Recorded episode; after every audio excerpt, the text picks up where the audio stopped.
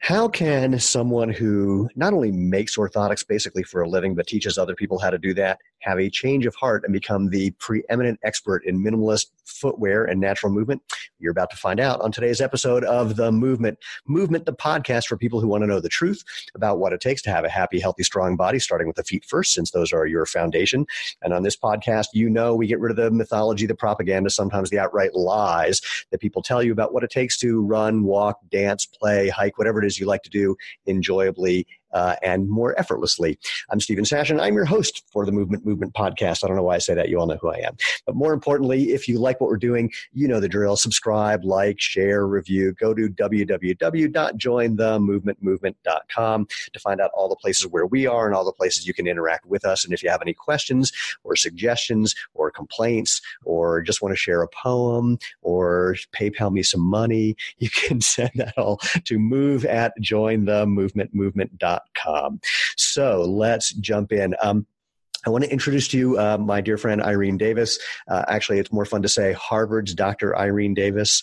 Uh, but you know, when I say that, I have to clarify or I have to add: you weren't always at Harvard. You started out at my sister's alma mater, uh, the University of Delaware, where she was a fighting blue hen. Yes. I think the only mascot less intimidating than the Montgomery County Community College slightly annoyed ferret. Um, but uh, so, and right now you are not at Harvard. Uh, you are doing something really wonderful. You're vacationing. So thanks for taking the time to chat. No worries. It's happy to be here. And how, how, else would you like to introduce yourself? I hate introing people because it always sounds too ridiculous. So if you're on an elevator and someone says, What do you do? What do you tell them? Hmm. I tell them that I am, I was first a physical therapist and I'm always a physical therapist, but I'm also a biomechanist. So if you put physical therapist and biomechanist together, um, I'm a clinical biomechanist. Okay, How's that'll that? work. That works. An elevator speech. Yeah, that's a good one. And actually, before we jump into things, um, I always like to start this podcast since it's about movement and about creating the the whole. Mm, well, the movement movement is because we're trying to make natural movement the obvious, better, healthy choice, the way natural food is. And so we always like to start with something movement. Would you do you have anything you want to share with humans? Sure. One of the things that I like to think about this is called active standing. And so, if you are standing, you can either stand very slouched or relaxed, which is what most people do, or you can actively stand. And once you start to actively stand, you actually, that starts to become your habitual standing pattern or posture. So it's something that you have to sort of think about in the beginning, but then you eventually habitually adopt it. And what active standing is, is you stand.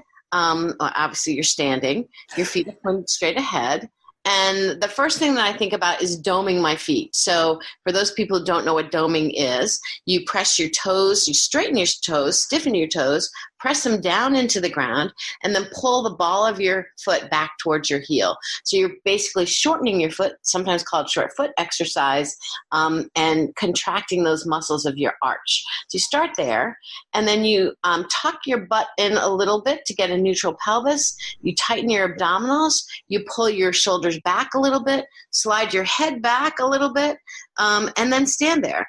And it's a very different stand. If you take that stance, and then relax everything you'll see the kind of your your habitual stance posture. So i want everybody to start thinking about incorporating active stance into their day. And i want to add uh, the first instruction take off your shoes. So oh, yeah, exactly. yeah. Yeah, and I also want to add that um, uh, Irene, the framing uh, that you have in the camera is in part because since you are at the beach, um, it, it, just looks like you're doing this semi-naked, which I think is awesome. But uh, no, which right now you know you're just framed here, which is great. It's sort of.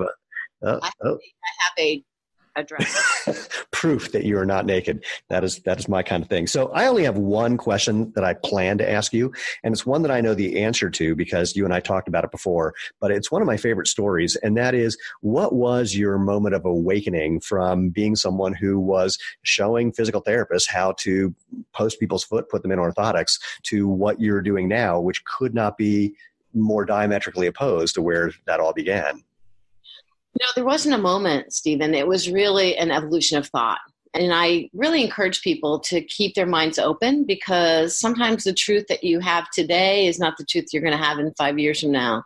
And the truth five years ago is not the truth of today. And, and you know, we have new information, we um, gain new perspectives. And, you know, I think what happened is I had started doing my work in um, understanding impacts and I was looking at strike patterns, thinking that forefoot striking was sort of the unicorn. You know, only a small percentage of people do it, but understanding just the difference differences between rear foot striking and forefoot striking, understanding also the relationship between the impacts that you have as a rear foot striker and different injuries. And that's kind of how I started my, my career. I started out looking at impacts and, tib- and tibial stress fractures, and then kind of continued into other injuries like plantar fasciitis um, and um, patellofemoral pain syndrome, some of the really common injuries that runners sustain.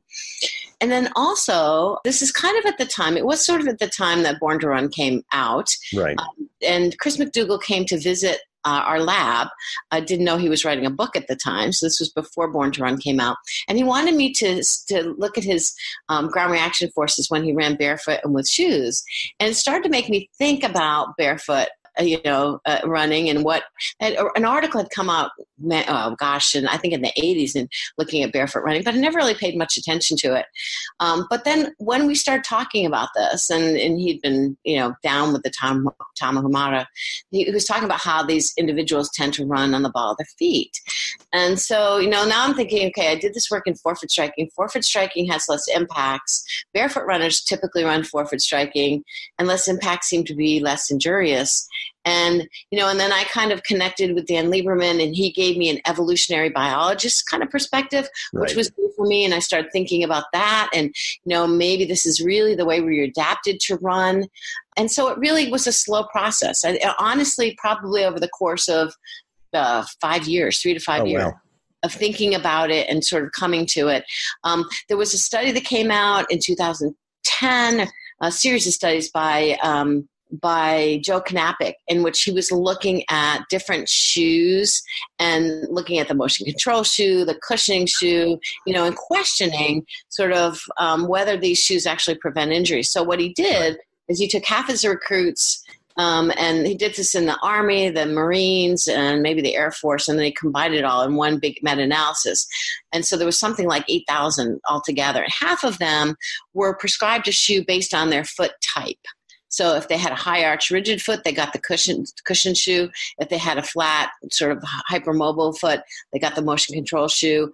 And then if they had a neutral foot, they got the neutral shoe. Right. And then the other half all got the neutral shoe. So, and what he did is he followed them for uh, not exactly sure how long, I can't remember how long, but maybe through their their recruit training, um, and found that there was no difference in injuries between those who were prescribed footwear based on their foot type. Right. That made me question because I was teaching scores of physical therapists this sort of approach to to um, to foot to, to, to, footwear. And after seeing that, I thought, you know, this, the, you know, the, there's 8,000 subjects in the study. You're still not finding anything. Maybe we should question this paradigm. Maybe everyone should be in neutral shoes. So that was kind of my first kind of thought about footwear. Mm. But then when I started looking at, you know, how footwear affects foot strike, um, it started making me question even neutral footwear because foot footwear basically if you put a hunk of cushion a hunk of rubber underneath the heel people are going to land on it so wait, um, I'm, I'm, just so you know, I'm making notes because there's a couple things you brought up that I'm, i definitely want to bring up. But okay, got it. Keep going. All right. So for those who, you know, if you put a hunk of cushion on a hunk of rubber underneath the heel, people are going to land on that heel. Why is a good question, but I think in part, if you land on your heel, people tend to stride out. For right. giving cadence, you can go faster in a sense. I mean, there's there's a there's a payoff for that, but there's also a cost in that you right. get this impact. So um, so yeah, so that's what made me start to question footwear so, and then footwear and foot strike. I mean, we can we can go into that maybe a little bit later, but there's definitely an interaction between those two. It's funny you say that um, because so you and I last year were at the American College of Sports Medicine's annual conference, and both the guys from Brooks and Adidas started their presentation by let's use the phrase in quotes, quoting Ben Nigg, researcher from Canada, by saying that everyone has a preferred movement pattern and footwear doesn't matter.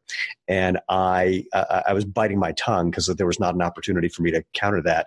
Um, what I think I might have said is I was in the lab uh, with Bill Sands, who former head of biomechanics for the U.S. Olympic Committee, where what he would do when you got in his lab is he would have you wear your favorite pair of shoes and then go barefoot and then try on every other pair of shoes that you brought in with you um, and film you on his giant treadmill that could go up to about 30 miles an hour uh, at 500 frames a second. And what he saw was the exact opposite that every different shoe you wore changed your gait, unless you were like a super, super elite athlete where you could pretty much put cinder blocks on their feet and nothing changed. So I was amazed that that's what that they started with that idea that footwear didn't matter. Yeah and footwear matters a lot. And then similarly, I actually, so it seems like one of my, I was going to say jobs or goals, I'm not sure which it is, um, is to annoy the CEOs of major footwear brands. And I had an, uh, a conversation with the CEO from Brooks, who they have their run signature program where, you know, they put little dots around your knees and watch you squat and then have you run in socks. This is an important thing. They don't want you to think you can do this barefoot in socks on a treadmill. And then they somehow come up with some conclusion about which Brooks shoe you're supposed to wear. And I just asked Jim the simple question, well, where's the evidence that that improves performance or reduces injury? And that was the end of the conversation. There is none. I, I wanted to pick up on when your your comment about how footwear doesn't matter. Not not that you think that, but that other people think that. You know what made me really, really believe that is when I came up to to found the Spaulding National Running Center, we've now seen over 700 patients, and every single patient has come through our center. I watch them in slow motion um, run close up of their foot, right, back side, it barefoot in their shoes, which 95% are in traditional shoes, and in a pair of minimal shoes. And and what I see is what really convinced me that footwear really matters. I mean, the changes. It's not always. I mean, the changes. No, but significant. Significantly, in in the majority of people, footwear changes the way they strike. Yeah. When I was in Bill's lab, we um, we did a little pilot study where because we were what he saw when I was running just in, in our original sandal, which was just you know a piece of rubber strapped to your foot, which we still sell um, he noticed that my running was basically the same when I was in those compared to when I was barefoot. So we did a little pilot study. We brought in people and we had them run either barefoot, well, all four of these conditions, barefoot in a pair of sandals that I made for them, in a pair of five fingers, because we got people who all own five fingers. Actually, no, we even brought some. I don't think uh, people own them, uh, or in whatever their regular shoe was. I don't know why that's four. That's a weird way to do four. There we go. Mm-hmm. And what we uh, what we saw was two things that were really interesting. Uh, actually, three. One was that, like you said, almost everybody when they switched to barefoot or in our sandals, gait changed in really really positive ways for about ninety percent of the people. The second thing is that, uh, and it was very consistent. The second thing was that when some people who were accomplished barefoot runners, when they were running barefoot, they looked great. And when they put on the pair, the five fingers, let alone their minimalist shoes, they often started overstriding and heel striking, but here's the kicker. They didn't know they were doing it. And that was because they were wearing one of those shoes that had more padding than the others because they were made for running, big air quotes. Um, and then there was, uh, what was the, th- oh, and the third thing was the people who, who didn't have an automatic gait change in some way to something where, and when I say better, what I mean was getting their feet underneath their center of mass, landing forefoot or midfoot in that case, just not, you know, pawing at the ground, just things that are kind of seemingly obvious at this point. But that time, this is 2000, 10 ish uh, were sort of radical. The, it, it took very, very simple cues to get them to do something different where they suddenly felt better. It was just kind of giving them the idea that they could do something different instead of trying to run the same way. And they did. It was, um, it was really spectacular to see. And what cracked me up, of course, is how surprised everybody else was. Yeah, you know, you mentioned midfoot striking, and it, it is something I want to bring up because I'm, I knew you would. Yeah, just I mean, it's kind of like partial minimal shoes, minimal shoes, and traditional shoes. A well, hold on. Wait, wait, I'm going to I'm going to pause you there because this is this is something I, I don't know if, if you know that I do this. So you, I know you break things down into traditional shoes, partial minimalist shoes, and I'm going to ask you to define that versus minimalist. And I say that when you say that, you're just being politically correct, and I redefine it as minimalist, fake minimalist, and normal. Okay, I, I, I buy that. But the studies that have been done in the partial minimal shoes show that people run pretty similar to when they run in traditional shoes. And it's not until you get to true minimal shoes that you really start to see the changes. Yeah. And so this idea, and I used to think part in the beginning thought, well, this is a nice compromise. Like people like compromise. They don't like Right. to be on the edge. They like to be in the middle. I mean, people do like to find something in the middle, but part of that is when the whole minimalist thing kicked in, the first response from the big shoe companies was, don't do this, you're going to kill yourself, and you're going to get Ebola, and you're going to step on hypodermic needles, and the turtles will die, and dolphins will come beaching into your house, whatever it was. And then by the end of 2010, they're all coming out with partial minimalist shoes and saying that those products gave you the same benefits as being barefoot, not even compared to other, you know, real minimalist products. Um, and uh, and then the companies that weren't willing to go there, I mean, Adidas is the one that pops into my mind first and foremost. Like, oh, here's a whole transition program. Go from here to here to here, you know, you know, lower, lower, lower. And everyone's going, well, yeah, that makes sense, unless you think about it when it makes no sense. Um, so yeah, the the the the idea of partial minimalist is definitely. Uh, or fake minimalist is definitely catering to people thinking that you know maybe I I- I can't make a, such a radical change right away, which Right. is ludicrous. I mean, you can't make a radical change right away. I don't think that's ludicrous. I think um, you do need to, to gradually transition. Well, Um, yes, because you- but but that doesn't mean that doesn't mean you have to tra- you know gradually drop the height of your shoes. You have to make a gradual transition to your movement. you don't not- really make yeah. changes until you don't until you're in a minimal shoe. So what we do, obviously, we we do try to transition people really slowly. That means the dosage that you get, as well as building the capacity, because it Right. does load your body differently. It loads the calf differently. It loads the arch differently. So I do think it's smart to you know to transition, but we don't do it that way. We don't go from a Right. thick. We do the other way. But I started the conversation with talking about midfoot striking Midfoot and forefoot, yeah, that was another compromise that I always thought was the way to go. And I actually, before really studying it, said, okay, midfoot striking is a nice compromise. You don't have to work on your calf so much. It doesn't load Yeah. your calf so much, but you don't get the impacts. Well, once we started looking at our data, and we have data from the ground reaction force data as well as tibial shock, right, and what we found is that when you look at tibial shock or load rates, which are an indication of, um, we've shown to be related to injury, so it's how fast your body's being loaded. They tend to be higher in rear foot strikers who have an impact peak. Those load rates um, are actually not statistically different between rear foot and midfoot strikers. Midfoot strikers look like they're a little bit lower, but they're not at all significantly different. And the same with tibial shock they're similar to rear foot strikers. These are people who are habitual yeah, um, midfoot strikers. And this is what I think we have to do is we have to study people in their habitual states. Taking someone and making them a forefoot or a midfoot striker or whatever, or taking a forefoot making is not going to be their habitual state. And I Right. the data are not as valid. this is an argument that I that I've had with Rodger Kram here at CU, where he takes people and has them switch to something barefoot and shows, hey, their VO2 max is you know worse. It's like, well, yeah, they're doing something brand new. They don't know how to do it. So I- how is this in any way? I love? Roger, love him. I think he's awesome.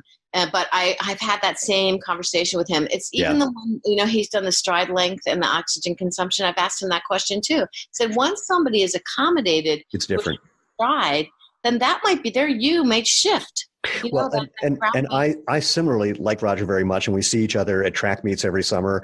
And and I I've made that comment, and I've also said, look, um, when you're studying barefoot compared to whatever, you're bringing in people that you're calling accomplished barefoot runners. I know all the barefoot runners in town. I'm one of those barefoot runners in town, and nobody that I know has been in your lab for those studies. So I don't know who you're studying. I mean, I, I suspect I know who he's studying, and it's people who do some training on grass in bare feet, which is just not the same. it's not the same. No, Yeah. not. And then And- you run them on a hard treadmill. One of his studies was actually he took a treadmill where he put 10 millimeters of foam that he had gotten Oh, from Nike okay. on it, which was interesting. Of course, that no Nike shoe has 10 millimeters of foam for one.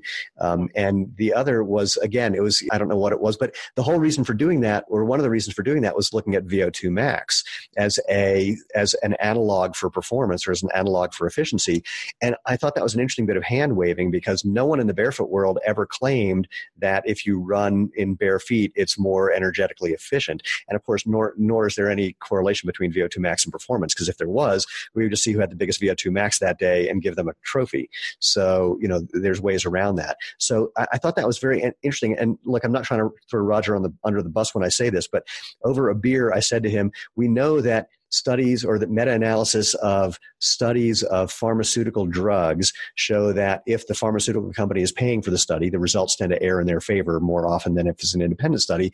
And I said, you know, your lab is Nike sponsored, so don't you think there's anything in there that might be problematic? And I'm not surprised that he said no. And I don't know that there is, but you know, it gives me some pause.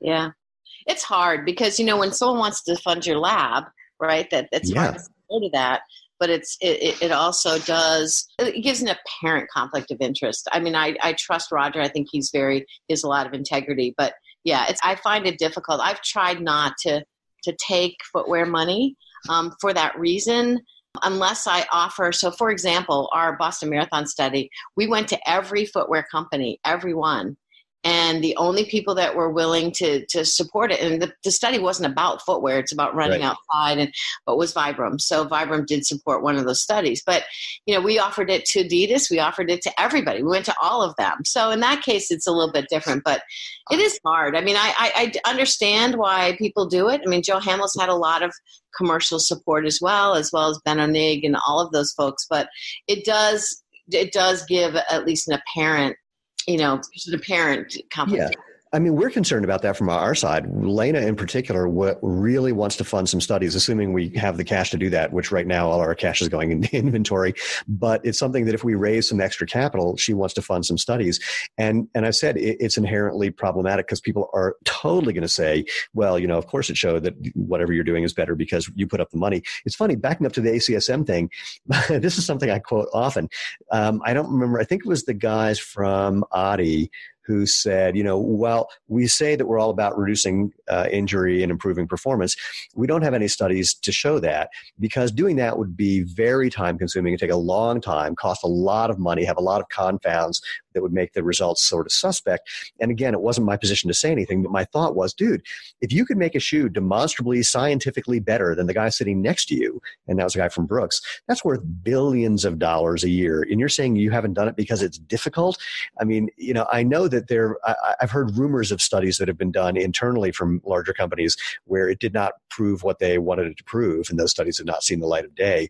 But I mean, it couldn't be more clear that if a shoe was significantly demonstrably better, people would be shouting that from the rooftops. And there could not be more incentive for a lot of companies to have done that over the last 50 years and no one ever has and in large part because they're just reinventing the same broken wheel i was just at um, at ispo this big trade show in germany I said somewhat um, apolitically that because I kind of lost the urge to be politically correct or diplomatic. I said, if you walk around this hall and just swap the logos for most of the shoes, you wouldn't be able to tell. There's maybe one or two brands where it would make a difference, and even then, you'd go, "Oh, okay, looks the same." Yeah. It's it's shocking. So actually, I thought of one other thing that I want I want you to talk about that um, from a previous conversation of ours early on when we first started chatting. One of the things you said to me, which was very striking and frankly kind of both inspiring and sad at the same time and also riled me up you'll see where i'm going with this as soon as i tell you what it is was that one of your big hopes was that before you die people understand the impact of what you've been discovering and researching and studying and sharing with people. Can i'm really curious what your thoughts are about why it's been first of all why it is that we in the natural movement space need to prove anything because we're not the intervention. The intervention is what's been happening for the last 50 years. But, but then why it's so uh, shockingly difficult to get people to hear it, understand it, try it, experience it, etc., when it is so screamingly obvious. So I don't think I exactly said what you said. okay, well that's the way I'm telling it. The impact of my work before I die. I guess I, what I really want to see is for us to revert back to allowing the feet to function more naturally in kids and that it becomes the norm. that was oh that was part of it. No, part of what you part of the other thing that you said in that same conversation to the best extent of my memory, which I am never claiming is accurate, was yeah, if we could just get kids to be doing this now, in 20 years, we wouldn't be treating adults for all the problems they have right now. In these conversations, like there'd right. be no conversation, right? right? And I would be very interested to know what the injury patterns would be like. You know, we all can say what we think and we can hypothesize, but we don't know. Yeah. Um, But I did a search on the term running injury um, and a Medline search from 1900 to 2000, just to oh, see interesting. over the last hundred years. There was nothing in the literature. Now, I'm not saying there wasn't a, one study that didn't have running injury in its title, but was still, but there was not one study with running injury in its title until 1977, right? Not one. And then hmm. afterwards, oh. there are thousands and thousands of them now from 1977 to present. When did Jim Fixx's book come out? 80? Was that I- 80? Um, I think I was in high school. I graduated in 80, so like late 70s. So probably somewhere right around then, but certainly not. 77 is definitely not the time in which the running boom kicked off. So it wasn't that, you know, so that predates that. But that's really interesting. It's very interesting. And what that tells me, so the, the very first running report, injury report that I could find was 1971, a newly minted Runner's World put out a survey to its, its, its readership Yeah. and asked about injuries. And they found that um, the people who reported injuries, I mean, of, of the people that, that replied, I think it was something like 20 something percent had gotten knee, I used knee injuries as an example. And then they repeated it in 73. They had 800 runners in 71. And then 73, they repeated two years later and they had um, 1,600 runners. And then the knee injuries increased. And so you could start to see that things were increasing um, just from that early injury study. But that wasn't published. That was something that was in Runners. the first published article. Got it. And you have to think that if injuries were happening a lot, that they'd be in the medical literature, right? I Yeah. mean, medical literature's been around for a very long time, Yeah. and people have run, been running marathons for a very long time. Now, I, don't think you can disassociate though the running boom with the footwear change. I think I think they There's kind of together, right? There Yeah. is got to be a relationship Yeah. there. So more people were running, right, who were less fit, but they weren't as unfit as we are today.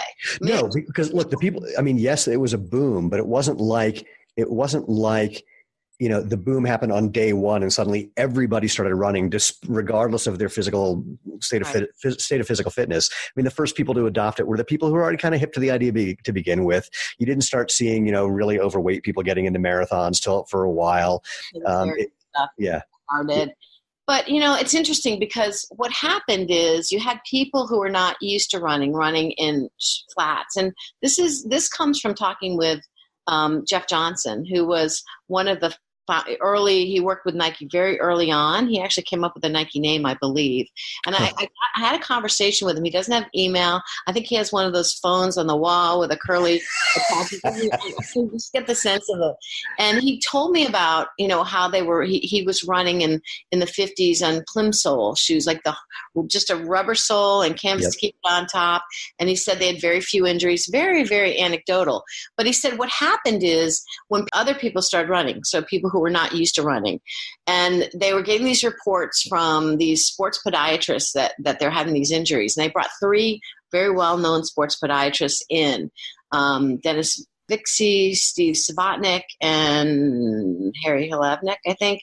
Anyway, they um, they came in. They said, "Look, uh, you know, we think that they're they're getting injuries from hitting too hard, not enough cushioning, and too much motion, and also because they were used to walking in shoes. Typical walking shoes had two inch heels, and so now they're putting a strain on their Achilles. So what they did is rather than have runners adopt adapt to the shoe and the footwear that all the other runners were running in, which were basically minimal, right. they started adapting the shoe to the person Or to this idea. to this idea that to, to the right that, that that that you need to you know give them that relief in the Achilles tendon. So now you've got an elevated heel. Give them cushioning because they're you know there's that's a problem because they hadn't learned how to attenuate their load yet. Um, give them motion control. Well, what happened is the very the very adaptations that they made actually I believe have further created problems. Well, And it's been one of those cycles. Well, A, I agree. B, um, you, you know, I, you and I have another mutual friend, Mike Freeton, who says he was at a track meet. I don't remember with how many of those three guys, and said, "So, you know, your idea has become ubiquitous, and this is it's just this is footwear design now. What do you think?" And the response was, "Biggest mistake we ever made." Wow. And you know the whole thing about heel strike to begin with, or why it happens. It's funny if you look at the not funny if you look at the videos that Lieberman brought back from Africa with habitual barefoot runners, and you look at their foot strike pattern. I mean, their heel is like so close to the ground as it's coming through the swing phase, and then at touchdown, it's barely off the ground. So if you just throw something that's more than a half an inch on their heel, they're going to hit their heel in front of their body because they are not unlike anyone else. They're not going to just change their movement patterns immediately. So if they don't change their movement pattern right away, they're going to land on the heel and then they have that padding. And of course, you know, calcaneus, heel bone is a ball, so that's unstable. So now you need motion control. And if you're landing with your foot, uh, by the time your foot comes down, if it's totally flat, your plantar fascia are in this weak position. And so if you're going to do anything to deal with that, you're going to put in, quote, arch support. So you don't need to use your arches. Put it all together. And now you have something where you're preventing all sorts of everything, not letting the foot function in any way. And what a shock that we're getting having problems. I mean, it seems like this obvious evolution of, of errors. Yeah, so that's why it's hard for me to understand why people are so dug in. I mean, I know there's financial investment and scientific investment. I think I, I think some of it's simpler, and you know, I'm gonna I'm gonna uh, sort of segue into something funny. Um, I got two notes of things that I want to say, but the first one, um, I have to tell the story this way, uh, or I have to set it up this way, or it's just too offensive. So, about 10, 15 years ago, one of my best friends calls me and he says, uh, You know what your biggest problem is? I said, Oh, this will be fun. and he says, Your biggest problem is that you just tell people if they're factually incorrect or logically inconsistent or in some cognitive bias or anything like that where they're not thinking clearly. And uh, you do that because you find it really interesting when people do that to you. And you think they're going to find it interesting and go, Oh, but mostly they just think you're an asshole. And I said, oh my God, I've literally never put it together like that before. And he said, see, you just did it.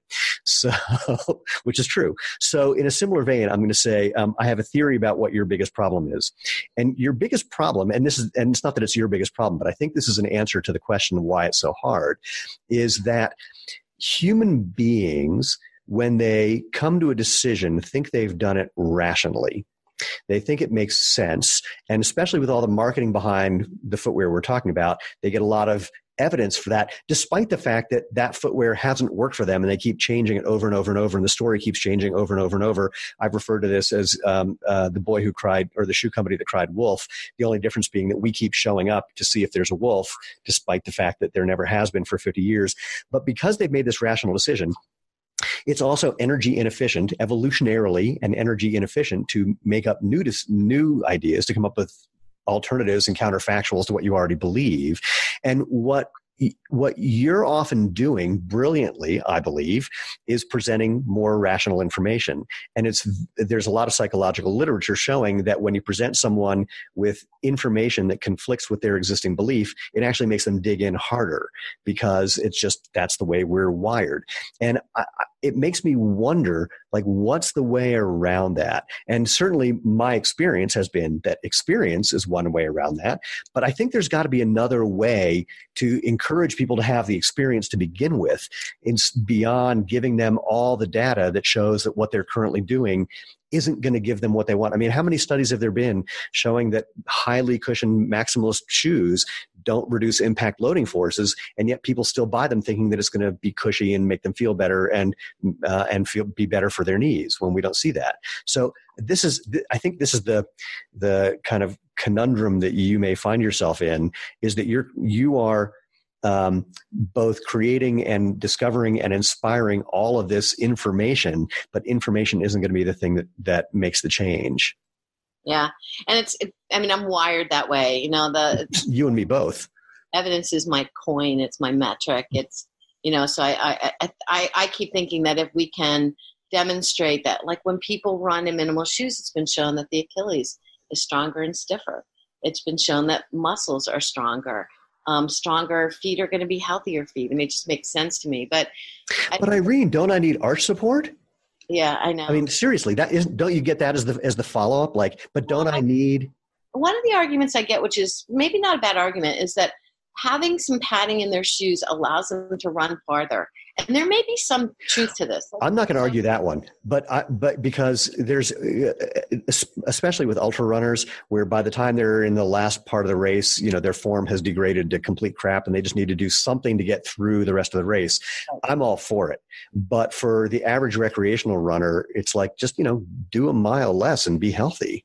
Well, so this is it. It's because people, I always tell them, you're outrunning your capacity. Your body has the capacity to cushion and to control your, right. your steps. If you want to run farther than your body has the ability, has capacity for, then maybe you need that crutch, so to speak. You know what I yeah. mean? So, I mean, there is a trade off, I think, in terms of that. And if people choose to do that, fine with it. But well, I'm trying to promote it. If we got people and kids in minimal shoes, and and that's all they ever wore. Yeah. They have built over the years the capacity to be able to run longer distances. There are people, plenty of people that run marathons in minimal shoes or barefoot. Oh yeah. Um, not all people can, and and so that's that's the argument that I get, and I say to them like, if you want to run a marathon and you don't have the capacity to do it in minimal shoes, then you probably shouldn't. It's yeah. funny. Um, when I was in Germany, one of the guys that I was on the panel with was uh, from New Zealand, and I brought up Arthur Lydiard, who, for people who don't know, was the coach of New Zealand runners. He was um, probably the most successful coach in history, especially if you think about the population he was working with, this tiny little country, and the number of world champions and gold medal or Olympic medalists that he produced. And uh, there are a number of things that were interesting. One is um, Arthur had people doing tons and tons of mountain hill training in the shoes that he made for them, which were super thin soled. You know, they look like mine, frankly. Uh, and even this guy from New Zealand, who is now repping for a company that makes big, thick padded shoes, was saying, "Oh yeah, that's what he did, and it was great. He believed that you know having foot strength was really important." And and he's saying this while wearing a shoe that does the exact opposite of what Lydiard did, while talking about how how great Lydiard's methods were. And I heard a story that Lydiard and Bill Bowerman from Nike had like this knockdown, drag out argument about shoe design after Nike started doing the elevated heels and padding. And Lydiard saying, You're just going to kill people. And Bowerman saying, Yeah, but they're selling really well. So, you know, it's, but it is interesting. The related to the phenomenon of people outrunning their capacity is, oh, wait, where did that thought go? Oh, it's people using elite athletes as the example of what they should do. Yeah. And I, and I keep saying, you know, you're not a 105 pound Kenyan guy who runs a marathon in 205. You're a 200 pound whatever guy who runs a 430. And hmm. so to think that what you're what he's doing on his feet is what you should be doing, what you should be wearing is ridiculous. And of course, the other issue is that I mean, so much changes when you're you know running at speed. People talk about well, we've analyzed all this video data, and look, this guy's heel is touching the ground first when he runs. Like, yeah, yeah, but he's running um, at basically 13 miles an hour, and by the time he actually loads his foot, it's a whole different story. So, yes, his heel is like barely touching the ground before he gets any loading. Um, and people just, again, like you said, people want a simple story. And ironically, I think we have the simplest story. Your feet are supposed to bend and move and flex and feel the world, and that's what you should be doing. I know. You know, the other thing I think we have to remember too is that if you follow like this whole mismatch theory of evolution and you believe that we should move the way we're adapted to move, we really weren't adapted, I don't believe, to run 26 miles relatively on a straight path, um, on hard surfaces only. I, I, mean, I think we were adapted to run on hard surfaces, soft surfaces, variable surfaces. Right. Our running back then, what we were adapted for was really stop and go, changing directions, yeah. kind of thing. So maybe we're setting ourselves up in that way for injury, and maybe just from repetitive use. Maybe people need that footwear to be able to to do that kind of running. Well, I'm just I'm just I'm yeah yeah no that's interesting. Well, I, what's intriguing to me about that is thinking about that the fastest growing movement in running right now is trail running, and I think that that may be because it just does have that more variability. Yeah, that is helpful and feels good and is interesting and compelling and um, far less injurious. Yes. Well, yeah, yeah, yeah. And and, the, and what's so funny, I, I went for a run um, up one of the mountains outside of Boulder with a, a, a woman a couple years ago who I was in a pair of sandals and she was doing it barefoot, barefoot. And because she had spent a lot of time practicing and got really good, not to, about what people think is that she has some massive calluses under her foot, but she just got really good at mapping the terrain and running with the terrain. And people looked at us like we were the crazy ones, and we were the ones that had uh, this uh, insane look on our face called smiling. Yeah. yeah. yeah. It's fascinating. Here's another question that just popped into my head. Um, backing up to after you do your elevator pitch, um, I'm imagining that I'm not the only one who uh, when I tell people what I'm doing, they bring up the Vibram lawsuit and as seemingly proof that this whole idea is ridiculous. How do you respond when people toss that one in your direction? I love that look.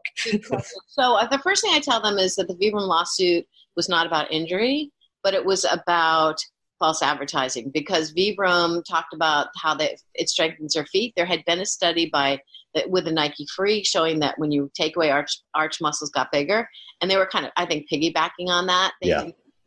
That's what they were sued on. So that's the first thing right. that I tell people. But the other thing I tell people is if you went to the gym and lifted 100 pounds the very first time and got injured, do you think anyone would say don't ever go to the gym again, or would they say don't do it that way?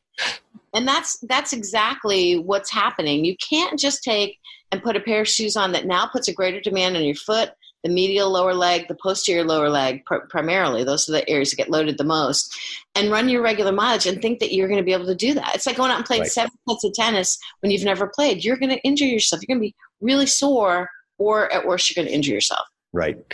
Yeah, I also add that uh, the lawsuit was settled out of court, which means, and for you know pennies on the dollar. Um, and I think that I've had this conversation with with Tony Post, who at the was no longer CEO of Vibram at the time, and Tony says he wouldn't have settled the case because of that Nike Free study, and just you know I think there were some other dots that they connected yeah, where there was just no. I think I think you know it, it had they had shown that a shoe that does not have arch support results in and and now there have been many more studies right. that have supported that. Right. So, but yeah, it was unfortunate, but it wasn't about injury. Yeah. Well, you know, and backing up to what you just said about many studies and what I said earlier about the uh, American College of Sports Medicine thing. So the guys from Brooks and Adidas, they both misquote Benno Nigg. I, oh, actually, I don't know if I told you this. I had a talk with Benno's son, Sandro, and I was about to kind of read him the riot act about this idea of preferred movement pattern and, and how it's just not the case when, from what I've seen in the lab and what I see with the people who come and wear zero shoes. And before I could finish the sentence, he said, Oh, what my dad was saying is that you have a preferred movement pattern that's difficult to change, assuming you're basically wearing the same kinds of shoes, which every shoe is basically the same kind of shoe. But he never said that if you switch to something truly minimalist or barefoot, that your gait's going to be the same. It's definitely going to change right away. It's like, there we go. So, but, you know, completely taken out of context. But the reason that I bring that up is that when these guys said we don't have a whole lot of research to back up what we're claiming, I had a slide that was just little brief screenshots from I think 40 different minimalist studies that I just found by searching on PubMed for minimalist shoes and just you know one after another showing the benefits thereof. Or the simple thing it amazes me that we need to pull out studies that show if you use their your feet they get stronger. If you don't use them they get weaker. True. like it, it, that's that's the part is it seems so simple to me.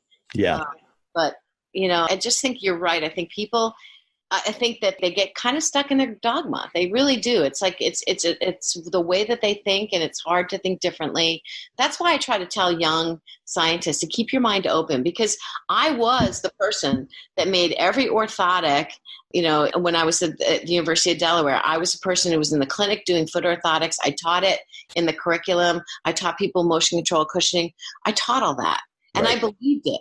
But right. once I started to think a little bit differently and I started putting things together and reading different things, my it, made me think differently. And you've got to be open to new ideas. Like, well, I want to back up to the first part of that. So, how did you learn those things to begin with? From someone else who taught me who who you know was basically it was actually someone that I worked with and, and did my PhD with who was really very much a, a foot person came from um, a really strong uh, hospital that worked on, on feet it was more diabetic feet but hmm. but had done a lot with orthotics and and it's kind of what you're taught. I, I was taught some of it in school I think. It was sort of from my peers and what I was taught in school. I think I just you know you kind of get that mindset so that's why it's important that we get this back into the schools well and Well, and then, you know, again, I want to follow it back in time. So they learned it from someone. Yes. So, you know, the, but the question is when, because what I, I don't know if this is true, but there's two components. One, just for, for footwear in general, we know that the, let's call it the modern athletic shoe is a relatively new phenomenon. But now, by, but you know, now it's been 50 years, and so we're past two generations. So parents are teaching this to their kids before they ever even walk into a shoe store. So the shoe companies don't need to do any of the heavy lifting anymore. They can just say, hey, don't you want to be like this guy? They don't need to justify any of their designs, although they try to. No, they do. They had them run in the in the shoe store with really very little experience. Yeah. Tell you how you're running and get pull out a shoe. I, I think that's where it's coming from. A lot of it is coming from the the, the running shoe stores and, and marketing. Well, and well, and the marketing because someone because really know much. Well, yeah, but I but I think about um, I don't know about the history of orthoses, but my hunch is that whoever came up with the idea of putting an orthotic in a shoe and posting the medial arch and doing whatever else they need to do, especially for runners, um, then realized that this is a way for practitioners to make a bunch of cash and created a basically a marketing plan that once that initial push was done, the rest of it just rolled. And if people look back and found that initial event and saw that one, that might be a way of snapping people out of a bit of a 50 year old trance, or, maybe not. I mean, I, I sometimes half jokingly say it's a shame that footwear doesn't kill people because if they if shoes killed people, then we'd have a, a tobacco situation on our hands where there'd be a lot of incentive to do something about it. But it's like, eh, it's shoes. Yeah. It's interesting. I do think there's been a change in the podiatric world because I hear more and more podiatrists say these shouldn't be permanent. Right. And to me, that's a that's a big change huge win. Yeah. Um, I, mean, I made orthotics for like three different pairs of people's shoes. You need them in all of them, right? And and and honestly, it was not for money at all because as a PT, we never charged the same as a podiatrist did, and we right. didn't make a lot of money. I really believed it, and I, am going to take the higher road. I don't mean a higher road, but I, I, I like to see the good in people, and I think a lot of the podiatrists that I know really believe that these really help. Oh no, I um, agree. And, I agree with that completely. I don't think that anyone. I don't think that anyone's doing it explicitly for the money. I think that they are doing it because they believe that it's useful. The money doesn't hurt. The money locks in that belief, and um, but it's sort of like I was. I remember when I first got back into sprinting 12 years ago or so. Uh, I went to someone because of some problem I was having and he suggested that I wear an orthotic. I said, but I'm a sprinter. You're going to put me in a three quarter orthotic. I'm never on that part of my foot. How is it ever going to apply any forces to change anything? And you watch this guy's brain explode. I mean, he, he spent like five minutes trying to figure out, tell me why it would still be useful. And then you, he kind of realized he was at the end of his rope and had nowhere to go. This was before I knew any of this. It was just, it seemed really obvious that I was going to be on my toes and the orthotic did not go to my toes. And that was a funny one does go to your metatarsal heads though, and it is supporting your arch so that when you land on the ball of your foot, you do bring your heel down and you do get some support from that orthotic as even as a forefoot striker. I never, it's interesting. I never felt it. There's a company that makes, makes a, um, a somewhat concave or convex, depending on which way you're looking at it, um, uh, what's a carbon fiber insert that they say improves performance and, you know, you get more spring out and blah, blah, blah. And I, I put it on, I ran with it. I tried a few of them. I said, I don't feel a thing because I'm never, I'm never loading it in a way that it's going to do whatever it's supposed to do afterwards. And besides, it's physics. You're not going to get more energy out than you put into it. But I mean, I literally didn't feel a thing. And I like switch, I put one in one shoe and nothing in the other and switched them. And I put them both. I did everything I could think of to see if I could feel anything and just got nowhere. Yeah. Yeah. I mean, I tell people I think that it's important to support the arch if you have some kind of plantar, active plantar fasciitis. You support any body part when it's if it's injured.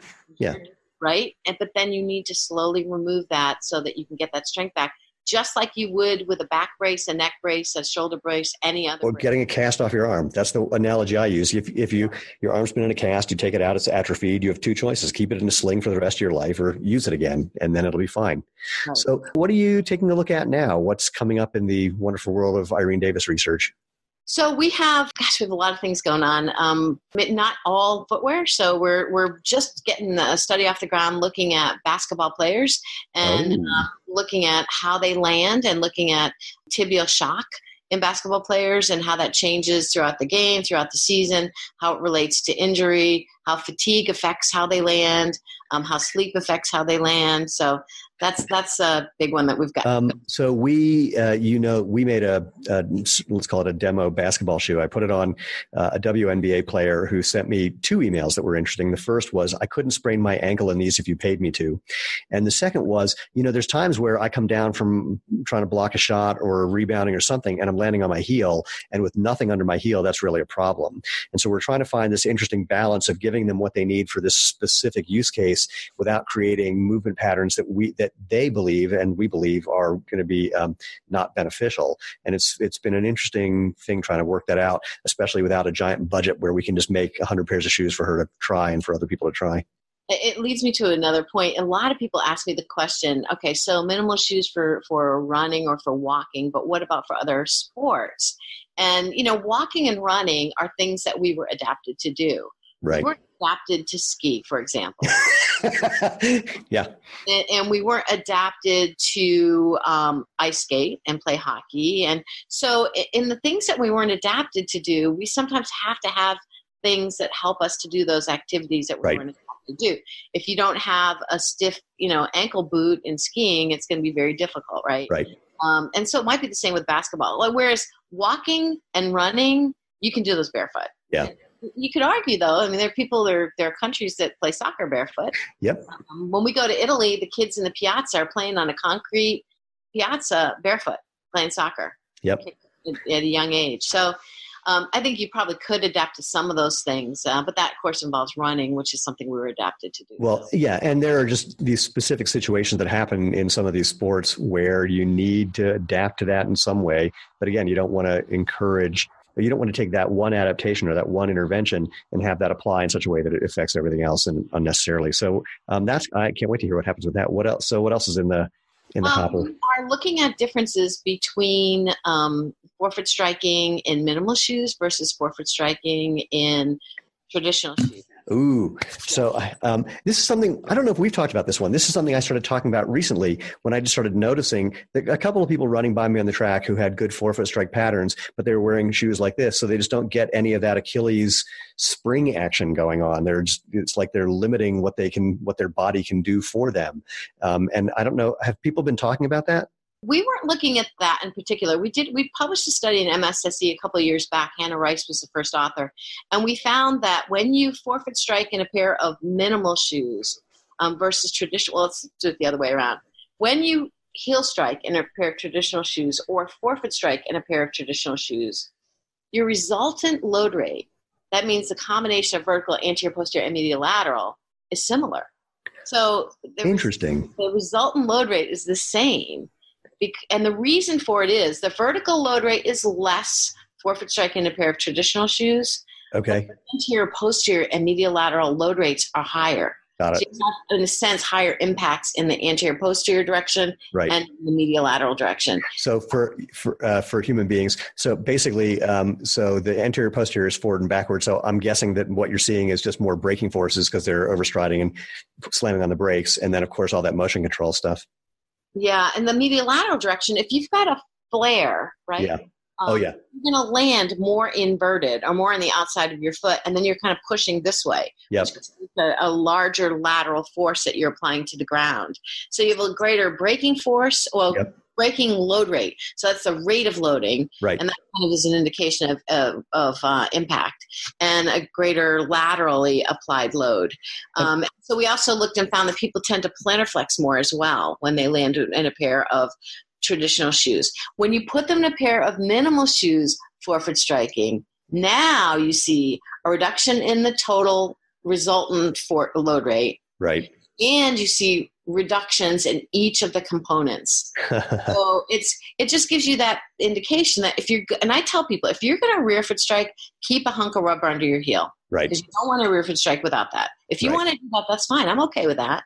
If you're going to forefoot strike, we see so many people coming in like this when they land. Yeah. Um, pair of traditional shoes and too much plantar flexion. If you're gonna, if you really want to adopt a proper forefoot strike, you have to do it in minimal shoes. So yeah. this is that interaction of footwear and foot foot strike that I think is really important and a lot of people miss. Uh, agreed. And well, speaking of things that people miss, what you just highlighted was load rate rather than just total resultant load. Yes. And that's that's something that people totally miss. In fact, that conversation that Lane is involved with now, this is the thing um, that part of the conversation because it was inspired by Alex Hutchinson's not great um, article in, that was in Outside about total load and not about load rate at all. Can you talk about why those two things are distinctly and importantly different?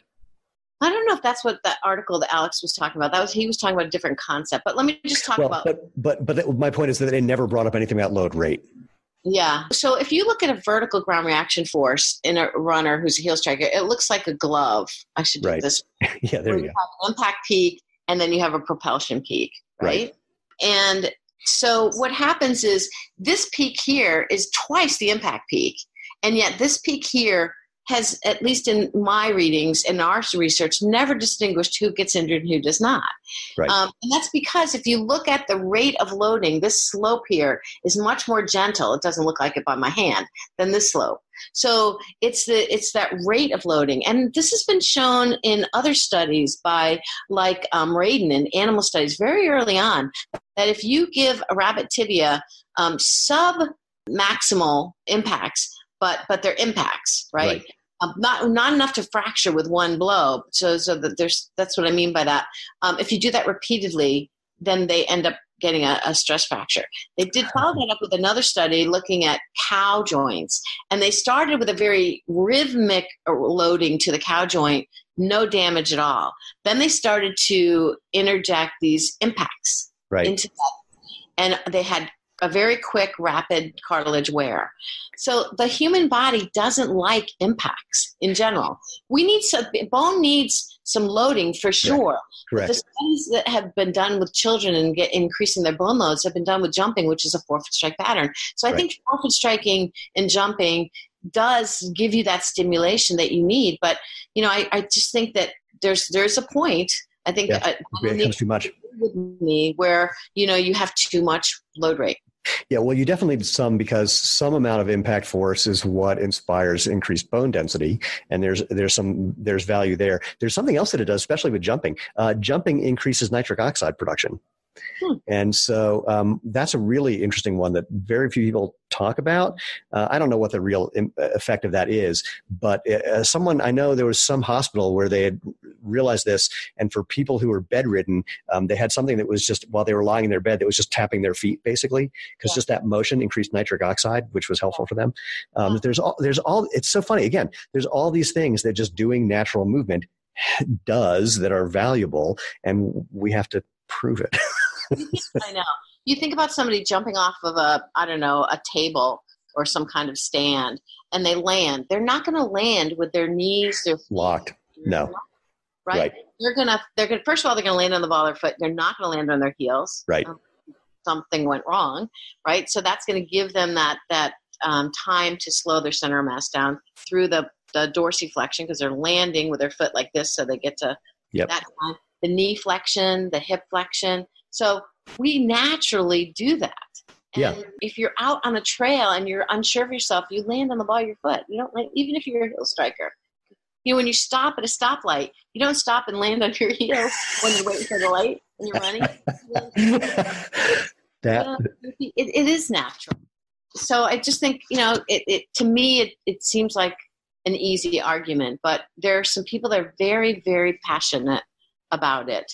Well, we're in an interesting situation. Zero Shoes is growing really quickly. We're getting a lot more attention, and and it's not just about us. Obviously, I said uh, on a podcast recently that if we went under and the whole natural movement thing took off because the big companies adopted it, I'm totally fine with that. I, I just want this to be a real thing. Yeah. But I also know that the extent to which we continue to grow before or in lieu of any big companies deciding that they've got to figure out a way to do the same thing, uh, they're not going to take it well.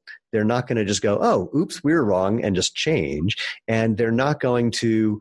Uh, I, I, tend to work on the idea that you know the best idea wins, which is just not the case. And I'm kind of trying to figure out how to prepare ourselves as a company for the kind of uh, response that frankly, I would never in a million years think to do. That would be just some underhanded something or personal attacks or whatever it might be. Because people don't react well when they're backed into a corner. And uh, what we're trying to do is back a hundred billion dollar industry into a corner. Yeah. I'm in favor of taking the high road and just getting as many people on board. And the question is, how do we do it? Well, agreed. I mean, that's the that's the only thing we can do. But at the same time, I, we have to be prepared defensively and and it's something that's not natural to me it's not the way i normally think no, um, so it's really tricky yeah, yeah, it is tricky but i'm hoping that you know and that, you asked this question earlier on about how do you get people onto this how do you get them to experience it because i mean you have to testimonial after testimonial yeah. once they've done the minimal shoes as long as they haven't tried to do it too quick i've right. had people who've given up but once you do it it's just they love it you can't go back yeah, and yeah. they can't go back. You, once you are accustomed to minimal shoes, going back to cushion shoes is just weird. So, how do we, uh, Steven? How do we get pe- more people towards this minimal shoe? Approach? I think you know it just this just occurred to me, and it never had before.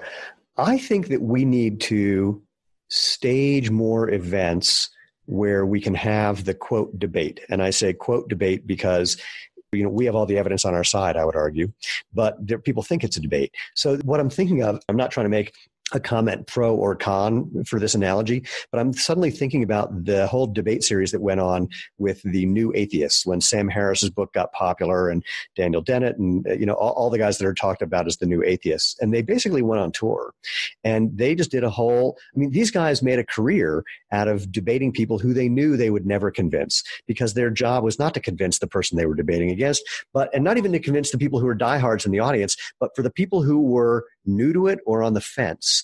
It just gave them a platform that they wouldn't otherwise have because a debate construct is inherently entertaining. What for whatever reason, watching people yell at each other, you know, is entertaining.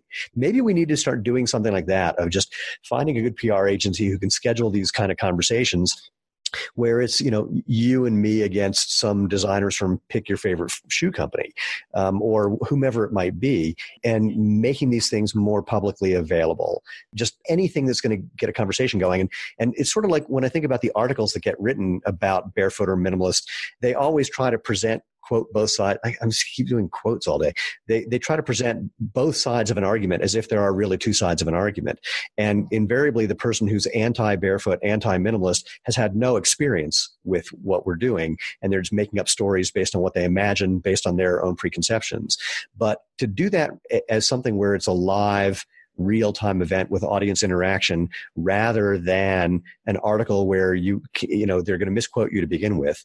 Maybe it's something like that and i do think back to the acsm event we were at where the q&a part was a whole lot of fun. Um, i'm just remembering one person saying to me you said that you developed arches in your previously flat feet um, when you switched to minimalist shoes. How did you do that? And i said i used them that was the end. I mean, it's like the silence in the room at, at that moment was so delightful. And there's just, you, you, I don't think you can, you can get, make those things happen in any other way than a big public forum with a whole bunch of people where you're really, uh, you got to be on your toes because not only for the people that you're talking, debating against, but the people who are in the room. And that would be, that would be terribly entertaining. And there's a handful of people who could do that really well, you being one of them. I would argue I can do that also. And um, again, the entertainment the entertainment value has to be high enough. Um, that I think that, that that may be a way. We'll have to have to look into that. Yeah. Speaking of the ACSM thing and, and all of this, I want to kind of wrap this up with the way I remember your last question, or and what was the last question at the ACSM, where it, the way I'm remembering it. Correct me if you or tell me if you remember it differently. Was your your question to the panel was, started by look in the 60s we were wearing super thin soled running shoes we played basketball in chuck taylors and we weren't seeing the kind of injuries or the severity of injuries or the type of injuries we're seeing now so what problem were you trying to solve and why isn't it working and my memory is that that was met with a uh, rather amazing silence i don't remember that Oh, really? Oh, I have I have it recorded. I have to look at it again. It was great. Yes, you have to because I remember saying that if we were sitting here 50 years ago, we wouldn't even be having this conversation. Oh, that's funny because I don't remember that. I'll, we'll have to look at the video again. remember that, but yeah, you have to bring that that audio up again. Okay.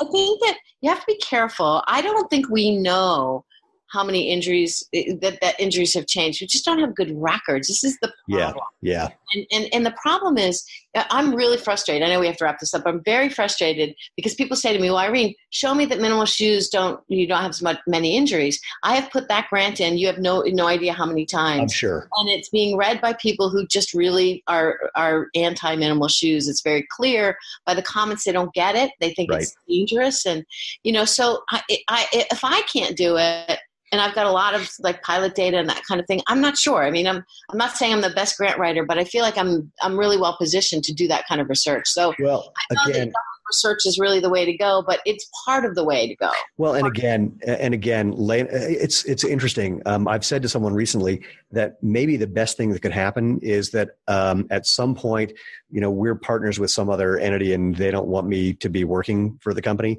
because as an independent person who could sponsor research, then even though I have a, would have a background that would presuppose me to believing in the value of minimalist footwear.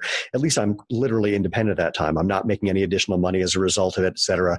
And so if, you know if not me maybe we just need to find a few well-heeled uh, people who read Born to Run and believe in it, whether they're whether they've adopted it or not, uh, to fund something where we could do it. And granted, a, a really good study is going to be a longitudinal thing. It's going to take quite a bit of time. Um, that's you that. Have to, you have to randomize people. I mean, Yeah. really, that's a good study to do. It's tough. Prospective, randomized, and we have to follow them for at least a year. Um, what's I just blanked on Ross's last name? Sci- um, science of uh, sport science, science of sport in South Africa. Um, Ross.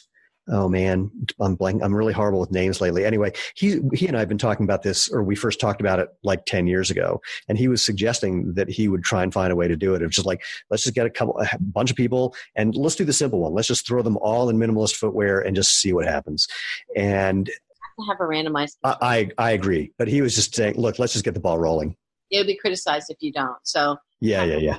that, yeah. It's trick. Well, look, you can randomize it. Of course, you can't blind people to this. There's, you know, they know what they're wearing. No, no, but you can randomize. You can do what you can to make it, you know, as as um, dil, dil, you have to be as diligent as you can. It's it's interesting though because if you can't blind a study, people are going to walk in with preconceptions that may impact their activity. If they believe that minimalism is good, they may do something different than if they believe minimalism is bad. It's almost like we'd have to track them for some amount of time before we even recruited them for the study to see what they're doing and make sure that that doesn't change once they switch into whatever they switch. Yeah, could do that. So there, there'd be some thought that would have to go into it, but Yeah. yeah, Tricky. it's either that or bake sales and car washes. I think bake. I think bake sale is the solution to everything. National debt, b- national bake sale. I There think there's definitely there's a lot of cookies that I would like to sample that would you know help with the national debt. I think it's a good plan. Well, on that brilliant note, where we have solved all the world's problems with a bake sale, um, I want to first thank you. Um, this is, as always, a pleasure, and I know we can keep doing this for hours because when we get together, we do. And and looking forward to when we get to do this next, and maybe we'll be able to craft a um, a good public event that we can that we can get out and have a good argument slash debate slash conversation with some people who think that we're full of shit. Which I, it would be a blast. So let me wrap it up by saying for all of you who are watching or listening, thank you so much uh, for being part of the movement movement. Of course, you can find us at www.jointhemovementmovement.com where you'll find all the ways that you can interact with this. Um, and of course, like and share and subscribe and review. If you want to be part of the tribe, please subscribe. If you have any questions, drop them in the emails to move at zero, um, wait, move at jointhemovementmovement.com. And as always, until next time, live life feet first.